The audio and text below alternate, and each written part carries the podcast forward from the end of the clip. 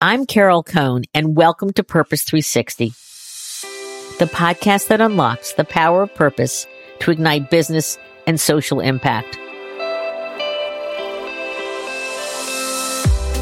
In today's episode of Purpose 360, we're going to take a deep dive into one of America's most venerable not for profits, one that addresses a preventable crime and that's Mothers Against Drunk Driving, or MADD for short. Founded in 1980, MADD has been a driving force at preventing the devastating consequences of drunk driving. But here's a sobering fact. Every 79 seconds, someone is killed or injured in a drunk driving crash in the United States. This is a 100% preventable crime. And it's a stark reminder there's still so much work to be done. Indeed, today, an astonishing two in three Americans will be impacted by this preventable crime in some way, whether a victim, a family member, or a concerned citizen. Unfortunately, the year end holidays have the highest amounts of deaths and injuries from drunk and impaired driving, with 21 million chances to encounter a significant accident. We invite you to join us in this powerful conversation as we celebrate the progress that's been made and shed light on the path forward. Together, we can work towards a future where no one has to endure the pain of a preventable tragedy. Joining us is Stacey Stewart, CEO at Mothers Against Drunk Driving. Also Kim Pucci, Senior Director at Mothers Against Drunk Driving. So welcome to the show, Stacey and Kim. Thank you. Thanks for having us. Oh, it's it's my pleasure. But I have to just um, embarrass Stacey just a little bit because she has a storied background, leading the March of Dimes, president of United Way. She's been on just uh, amazing boards, and so it's wonderful to have you at the helm of this amazing organization, Stacey. Thanks for having us on. This is um, a, great opportunity for me, and uh, you know, I, I think for MADD given where we are in society today. There are over 13,000 people that die as a result of alcohol related crashes. That's about a third of all traffic fatalities uh, in the country every year. And we've seen a significant increase in the number of fatalities and injuries on our roads, especially during the period of the pandemic. Over the history of MADD, MADD has made significant progress with respect to the number of people who die or are injured as a result of alcohol related crashes. About the number of crashes now, it's about 50% of what it was when MADD first started. But it's also a time that we have to re- really redouble our efforts. And I think part of what I'm passionate about is the fact that it is something that we can completely avoid. Well, MADD is very, very fortunate to have you at the helm at this point because it's preventable crime. So, so let me turn to Kim can you talk a little bit about your background and what brought you to MADD? Well, thank you as well for inviting MADD to take part in this great interview. I feel so honored to be here after listening to so many episodes. For me, I've spent almost a quarter of a century now helping nonprofits mobilize movements, um, if you will, that have catalyzed profound change and impact. And I spent most of my career working in international uh, working for a number of global organizations and NGOs like UNICEF and World Food Program, and transitioned over to domestic causes with some animal welfare, and most recently joined MADD at the early part of 2023. And I think for me, my why of being here, beyond just this desire to see greater impact and uh, lives being saved as a result of this devastating crisis that Stacey articulated is I think this is the first cause that has really affected me personally in terms of my daily concerns as a mother and seeing my adult children driving on the roads and realizing how vulnerable we all are. And so when the opportunity presented itself to be part of this amazing, you know, 43 year old organization and establish its relevance again for this new generation, I just jumped at the chance. So I'm delighted to be here and part of this new movement. I know that you're leaning into how do you make the organization more relevant today? You've got many, many great initiatives. So can you talk a, a little bit about one or two, Stacey, that truly are very close to your heart? And I also know, Stacey, if you don't mind, that you do have a connection in your family with an impaired driver. Yeah, I I, do. um, th- thanks for raising that. Um, I um, uh, it wasn't an alcohol related crash, but my sister, who just recently passed um, just a few months ago, so sorry, um, was a victim. Thank you. Um, was a victim of a drowsy driving crash um, that happened in California uh, in 1980. Uh, ironically, the same year that MADD was founded, and um, uh, she suffered a severe spinal cord injury, became a quadriplegic. She had an amazing life and, and, um, ended up going to law school anyway and became a judge. And, and when she passed, she was a municipal court judge in Atlanta, um, which is where I'm from originally. But I, I do know firsthand, um, the devastation of these kinds of, of crashes and what it can mean uh, to people and how it can change the lives of those impacted, sometimes even ending the lives of people, but it can change the lives of family members as well. So, you know, I think a lot of people um, may not know that MADD really became a household name for a couple of things. Um, one is um, the extensive amount of work that MADD was heavily involved in to ensure that the legal limit for um, blood alcohol concentration would become established at 0.08 and I think that was a, an important milestone in this country's hi- history to set these legal limits for what, what would trigger impairment for those that are drinking and then getting behind the wheel and driving. Today, you know, we have some other opportunities. Just recently in 2021, because of the infrastructure bill that was passed, the bipartisan infrastructure bill that was signed into law by President Biden, that allowed for a mandate that uh, was included as a part of that bill that now will require standard equipment in cars for there to be alcohol monitoring technology that would allow there to be passive monitoring for those that get behind the wheel if they've been drinking and would be able to monitor whether or not someone is at a 0.08 level of uh, blood alcohol concentration um, and would, by all estimates, probably account for another over 10,000 people whose lives would be saved if this kind of technology were implemented in cars. That technology um, is available today. Um, and this, what's really promising is the fact that this legislation and the technology that could be implemented, hopefully in the next, in the coming years, might actually save those lives and save many, many people.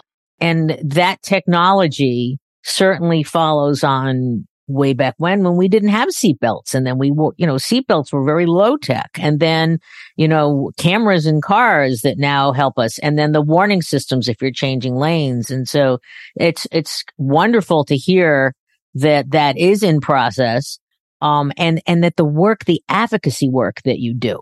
It's, do you want to talk a little bit more about how that advocacy work is is progressing? Because it is really really powerful yeah, it, it is. I mean, I think it's one of the most important parts of what MADD has done. The fact that we have staff volunteers in virtually every state around the country that were actively involved in changing laws at the state level, like stronger ignition interlock laws that would make sure that we don't have repeat offenders of DUI offenders the fact that we, um, as you mentioned, were so involved in changing seatbelt laws, the fact that there was a, a period of time where, where we were almost demonized and MADD for advocating for seatbelt laws is just sort of uh, almost laughable at this point, given what we know about seatbelts.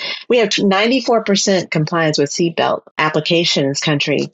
But of the 6% non-compliance, about half of all the traffic fatalities happen in those crashes where we have only 6% lack of, compliance with seatbelt laws. So we know that seatbelts work. We know that the 0.08 blood alcohol concentration limit has helped save lives. We know that this technology will save lives. We, we also know that in order to make these kinds of advancements, we sometimes have to convince the public and educate the public about why these things are important. So that's another part of what MADD um, will be doing more of, especially around this new technology in cars. And I know we're going to get into a new initiative that you have that you're going to be rolling out during the holiday. Before we get into that, Kim, I wanted to ask you about relevance. I know you did a piece of research. You were a bit surprised how much love there is for MADD. So can you talk a little bit about that research and a little bit about relevance?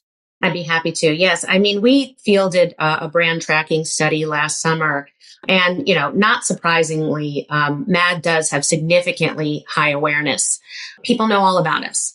Where we tend to um, drop off a bit in awareness, though, is among people of color and younger generations. Very much so with younger generations who simply haven't grown up with MADD in the school systems, perhaps the way, you know, Gen X and older have, have seen it. We know this is an issue that is going to affect Gen Z and subsequent de- generations. So we know this is an issue that resonates with both younger kids and older. In terms of relevance, though, for the general population, I just don't think people really realize that this is an issue that impacts them. Um, as Stacey mentioned, the more than 13,000 people who are killed every year by drunk driving. I think that's a bit of an abstract notion unless there's a face behind the story. Um, and so we have some wonderful uh, victims and survivors. Uh, we were with several of them this past Friday, and and and really they brought to life the story better than anybody as people personally impacted now redirecting their work towards advocacy. But I think the one thing that is making this more relevant is the prevalence. We just recently uncovered a new statistic that, um, according to the CDC, there are about 347,000 incidents of drunk driving that take place every day. Uh, we know that not every single one of those incidents results in a crash, but it is very prevalent. So we do need to reawaken this cause. We do need to make sure people realize this is something that could happen to them. Um, you know, I keep saying, if you think this can't happen to you, think again. So we're retelling our narrative around this number of incidences to make sure people realize that when you walk out your door or your loved ones walk out the door, there is a high risk of them being impacted by a drunk or drug driver nowadays. Stacey, there's many initiatives besides your wonderful advocacy work that MADD has undertaken. Uh, focusing on younger generations, focusing on parents. Can you talk a little bit about the one or two that you have found that uh, you really feel are effective and that are going to make an impact um, on awareness and then behavior change? There are two areas of work where MADD has a significant impact. One is in educating young people, parents, and communities about the, the dangers of underage drinking as well as the dangers of impaired driving. Um, our Power Parents program, Power Youth program, um, those programs are programs that are evidence based and they're aimed to really help educate people in ways that will inform them of um, how they can address their own behavior to keep themselves safer and keep others safe as well.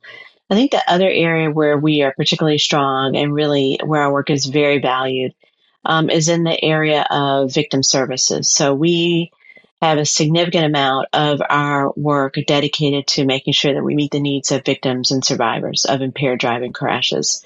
Um, we have programs like our court monitoring program, other services we provide to victims in terms of emotional support and other ways to help them navigate their lives post the crash that are incredibly helpful. We have a 1-800 number. It's actually 1-877 um, MADD help uh, number that you can call. It's a victim helpline. It's uh, uh available 24 7.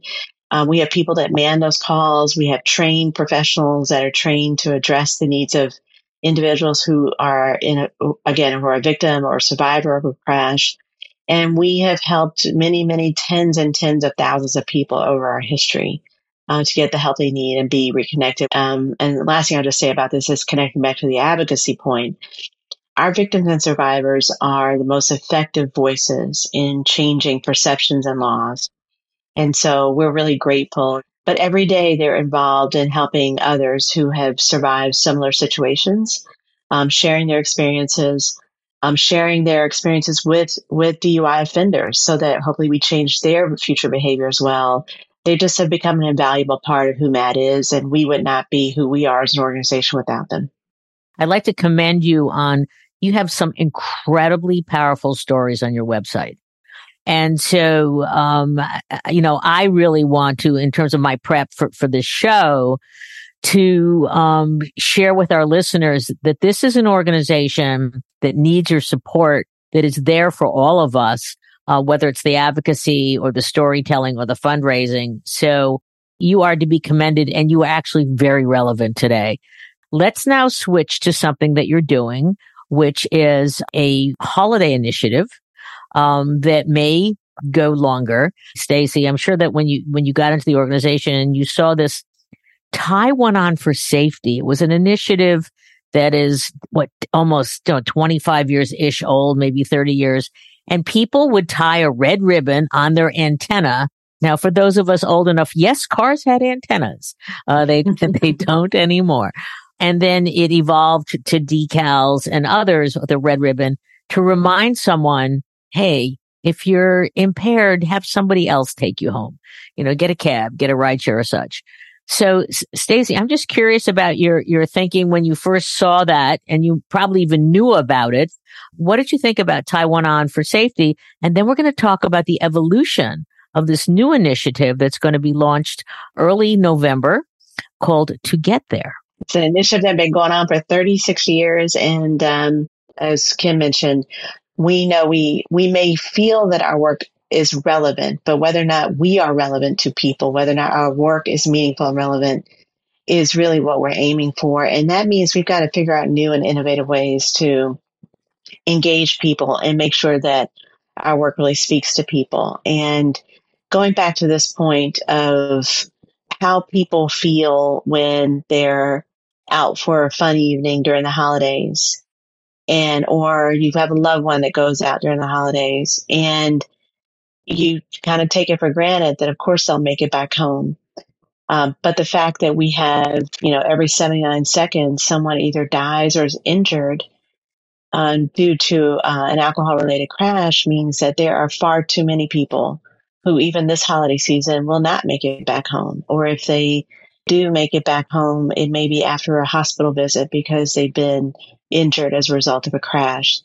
So the idea of to get there, to get there to get here to get there is sort of a play on words it's it's really asking people not only to remind be reminded of the dangers of impaired driving but also to make a commitment that they will not drive drunk this holiday season not drive drunk any day of the year, but certainly not during this holiday season. Really, what to get there is um, is an articulation of really the change we want to see most in the world, which um, is really about uh, a world where impairment puts no lives at risk. As Stacey said, it's been 43 years of work to get here to a place where MADD has helped reduce the number of drunk driving deaths by 50%. But we want to get there to that world of no more victims. And we only can do that if we do that together. And so the triple play on words is by design. And I think is a really interesting way to articulate the desire that we see for that change. And so we've rolled it out. Uh, we've approached it actually as, as a, you know, it is a campaign that's starting as a, a rollout over the holidays to replace Tie One On for safety. Um, but really, our hope is that it will work as a cause program uh, that for most nonprofits can bring about brand awareness and engagement, whether it's volunteerism or advocacy support and fundraising, of course, always fundraising um, across multiple audience groups. I mean, and we've seen, um, you know, I'm sure as marketers that when these strategies can come together, um, when a cause platform works, it really can do a lot in terms of changing mindsets, um, bringing in money, uh, changing behaviors, getting individuals, communities, partners, policymakers, even sometimes governments to work together to create that kind of impact. So while it's launching in November, December, I mean, hopefully this is something that will be a very memorable, relevant message for people that will last year round. So what were a few of the core insights that were gained in doing your discovery work to, to rebirth basically this initiative? Uh, well, one thing we had to do was um, rethink about how we engage with people uh, around this issue, whereas One On for Safety was very much focused on securing a red ribbon or eventually a magnet and physically doing something with it. Um, we live in a world in which those types of um, activations are, are, are, not as popular. And most of what you're seeing in terms of people's identification um, and representation in a movement is happening digitally and in particular in social media. And so the main activation is really a pledge uh, that we're asking people to take to um, really uh, do whatever they can to plan ahead to assure that they will get there safely this holiday season um, and be there for any others in their life that might need uh, support, whether they need a designated driver or uh, ride share. Take the pledge and show that you stand for this cause and will aim to get there safely this holiday season um, and share that representation on social media. Um, and we also have a couple of other um, activations on the website, um, which allows for people to uh, safely host a holiday party. Um, you know, effective ways to speak to somebody who is impaired but wants to drive home. How do you talk to them? Downloadable posters volunteers can hang in, in bars and restaurants to make good decisions about getting home safely.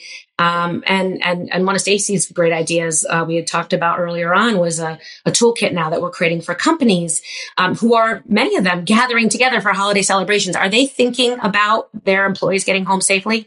And so we have a toolkit for companies and hope to see some employee participation as well this year. It's a significant evolution so we know it's going to, it's going to really pique a lot of engagement and such. Curious about in all of the decades of the work for MADD, what have you learned about changing behaviors? Storytelling is really important. Uh, I think people don't want to be preached to or at, but they are open to the experiences and stories that other people have. Um, it's one of the reasons why I think TikTok is so successful because it's a lot of people telling stories and sometimes they're funny, sometimes they're sad, but these are actual people telling stories. And I think it's really compelling. And I think there is openness as there was back in the early 80s to people becoming better informed and better educated sometimes through the storytelling of loss and through real pain, but being educated and informed about the kinds of behavior that uh, needs to change in order for um, not there not to be some bad outcomes on our roads. And I think if we can figure out how to bottle all that up and apply it in the cannabis situation today, we've got to really start speaking to that, especially for young people who don't see that that see that as a as a major concern or as much of a concern. I, I'm curious about two other trends. Obviously, cannabis availability is a is a, a big one. It's not a trend; it's a reality. The two um, trends for youth. One is about greater health and eating healthier, less drinking, and such. And then also the fact of ride sharing. I think on the ride sharing um, issue, that certainly has been helpful. What's important though to know is that ride sharing services are not available in every single um, community and or not readily available, and sometimes they can be expensive. We also see that there are a significant number of crashes that happen in rural areas again where there may not be ride sharing services available. So it is a huge part of the solution. Unfortunately, it doesn't get us all the way there of eliminating crashes. Um, on the health issue with young people, though, I guess the one thing I think is really important to sort of dig into, and that is to really begin to speak more directly to the mental health issues that may lead young people um, to decide to not only drink, but then to get behind a wheel and drive.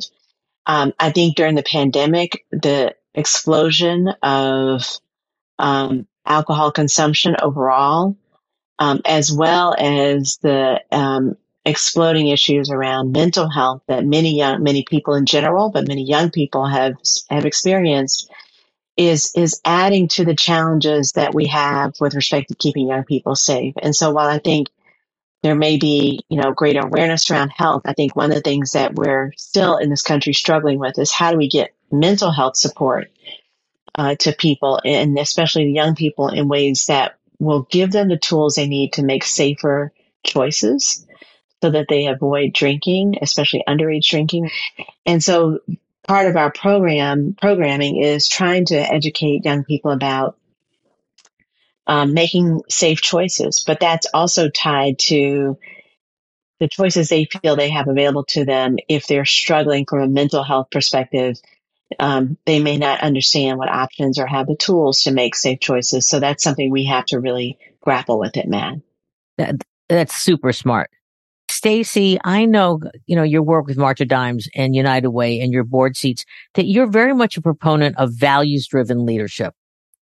Can you talk a little bit about why that is important, especially today in our very transparent world and especially where Gen Z is desiring to have belonging and meaning in, in their workplace? All kinds of implications have come from the pandemic, but I think one of the things that um, really stands out is the fact that um, I think people got reminded that life is really short and it's very fleeting. And I think we were already seeing that um, young people in particular were realizing, look, if I'm going to spend a significant number of hours in my day working somewhere or spending my life contributing in an organization, I really want to make sure that organization speaks to my personal values. And I think I applaud younger generations for standing up for those kinds of values um, and really holding organizations and companies accountable to live up to their own their own values. You know, we think from that perspective, um, MADD is a great place to work for young people because every day you get to do something that's meaningful and important to save people's lives and and hopefully change the world. And that's something I know motivates a lot of young people today. It motivates a lot of us uh, of any age. I think you're absolutely spot on, and the workplace truly truly has changed. In closing, Kim, what are one or two key insights that you would want to share with your colleagues who are contemplating, as, as Stacey talked about, more of a values based career, perhaps one in not for profits and, and what should they look for? And then what are the contributions they should be prepared to make? Well, the first thing you would need to start with is an understanding what behavior you're seeking to change. You should really know which audience you're trying to reach and what behavior you are seeking to change. You need to know what motivates your audience, how they tick. You need to understand them. You need to look at the issue that you're fighting for through the lens of your audience. Um, so that you can really understand for them how this is relevant. What's in it for them if they get involved? So audience is key. Telling compelling stories. It's, it's about the heart and the mind. There's a rational case to be made in terms of, uh, we talked about the statistical you know, the, the high rate of deaths of, uh, of people due to drunk driving, but it's the stories, the emotional heart cell. So you have to get to the heart of your issue. You need to activate your people. There has to be something to do. Always fundraising is a part of that, but how else can you engage? And I think just um, making sure that all of that is articulated really well will drive the impact that you're seeking. And then as you launch this campaign, make sure you report back every year. Like how, what progress are you making towards that? Because these are marathon quests. These are not sprints to a finish line. Like the, the fight that MADD is waging is going to still last for decades. Though changes on the horizon and things are going to be improved through technology, we need to um, keep the foot on the accelerator. Um, and we need to report back annually. And I think I would tell any nonprofit to make sure that you're doing that so that you keep people with you for the long haul. Stacey, you've had, as I said, a storied career and you are not one to um, turn away from challenges. What sort of insights do you have for um, an early stage professional, someone who's in the middle of their of their career? You know, one of the things I've always said um, that I think is kind of a, a rule that I've sort of lived by is um, I've always tried to align my um, personal passions with my professional pursuits. And I think at some point you have to have the courage to just make the choices that you think are best for you when it was funny when I went to Wall Street, my father was a physician and he knew absolutely nothing about Wall Street and finance and all that stuff. But um, he just heard me talk about it and heard how passionate I was and and applauded the choice that I made, even though it was very much a different choice than he made in his career. And same thing for my own kids. I have a daughter that start start studying marine biology. I know absolutely nothing about marine biology, but this is what she loves to do. You know, this is not my life. This is her life. And I think at some point, everybody's got to decide what's your purpose in life. It's interesting. This podcast is Purpose 360, right? Because this is like, you know, what is your purpose in life? Why are you here? And you can't let all these other things around money that you got to make and student loans you got to pay. And I mean, those are real things. I'm not dismissing them, but I'm just saying at some level, you'll never solve even those things if you're not doing what you're absolutely passionate about doing. And that's what you have to figure out and then let let life take you in in the path from there brilliantly stated I, I love that. I also love the fact that your daughter's a marine biologist. That's really, that's very different. and another who's a, another who's a journalist too. too. I know that I, I understand that one a little better, but I, those are two different paths for me. So, but I'm, I'm proud of them both. So I, I also have to embarrass you a little bit. You have um, something called the Sports Mom Foundation. Yes. You've got a personal foundation, which I love because you focus on helping girls, especially, uh, you know, build their confidence through sports. Can you just mention a little bit about that? Because you had this incredible career. You've worked so hard in so many things, but you still got this other personal passion. Yes, because I don't uh, haven't I don't have enough things to fill my day, so right, I right. more things. but uh, it, it is just something I do really in my personal time. I have um, my husband. I blame him. I I I, I uh, my both of my daughters were um, were athletes, and uh, one of the things that I saw is I for 15 years plus watching them and taking them to tournaments and games and all kinds of things all around the Washington D.C. area where I live and all around the country really is that um, when you go to different neighborhoods and different communities, um, especially if you're in an underserved community, you can definitely see the talent. But sometimes the, the teams coming from more highly resourced communities are the ones that win the games or win the tournaments. And again, it's not due to lack of talent. It's just due to lack of preparation and the resources to invest. And then when I started to look at NCAA statistics on college female student athletes, um, there's such disparity. You know, about 60% of women student athletes in college are white. Only a nine, about 9% are black, about 6% Hispanic. And I thought this is, makes no sense, right? There are, there's plenty of talented girls in every community. And what's missing is their ability to be developed and be college recruit ready. So we started, um, um, a foundation uh, to help provide the resources to make sure they could get college recruit ready. And I think the last thing I'll just say about it is that I was not encouraged to pursue sports. I, I did I did it a little bit in high school, but it wasn't something my parents really believed in. But it's something I believe in, which is that sports gives provides a different aspect of growth and development for young women, many of whom struggle with confidence and self esteem. And you see that even in adulthood, right? Where women struggle to speak up in a meeting or don't want to volunteer. Uh, lo- lovely. That, that you have lots of pa- personal passion in your life. Um, Kim, any final comments? This has been a great conversation. My, my last thought, which I think would align with yours very well is that, um, that finding your purpose as an articu- as an organization and then articulating it sort of like in a 360 degree way really can change the game for your organization. Um, you know, whether you're, um, you know, trying to raise revenue or get greater engagement, uh, at the end of the day, you will deliver great profit, but profound social impact, which is why we all come to work every day, especially at MADD. So find your passion, articulate it, change the world. And Stacey, I promise I'd give you the last word, but you already gave a great one, but you can give me one more. I just, I just want to say thank you for allowing us to be a part of this. It's a great conversation and, uh, and uh, happy to join your so your many uh, amazing um, guests that you've had on. It's it's an incredible opportunity. So thank you. Well, well, thank you. I, I think that um, both of you and your backgrounds, um, I, I love. There's a lot of P about personal purpose and passion and profound.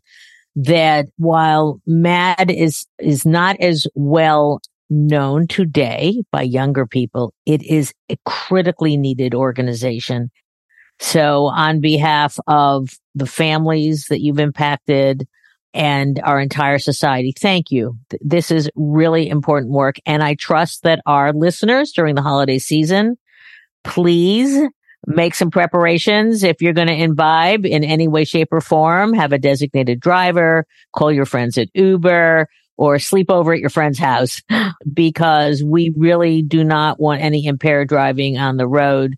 We want to get home we want to get there healthy, safely, and to enjoy our family and our careers and our communities and such. So thank you so much. And all on this listening, have a great holiday season and be safe.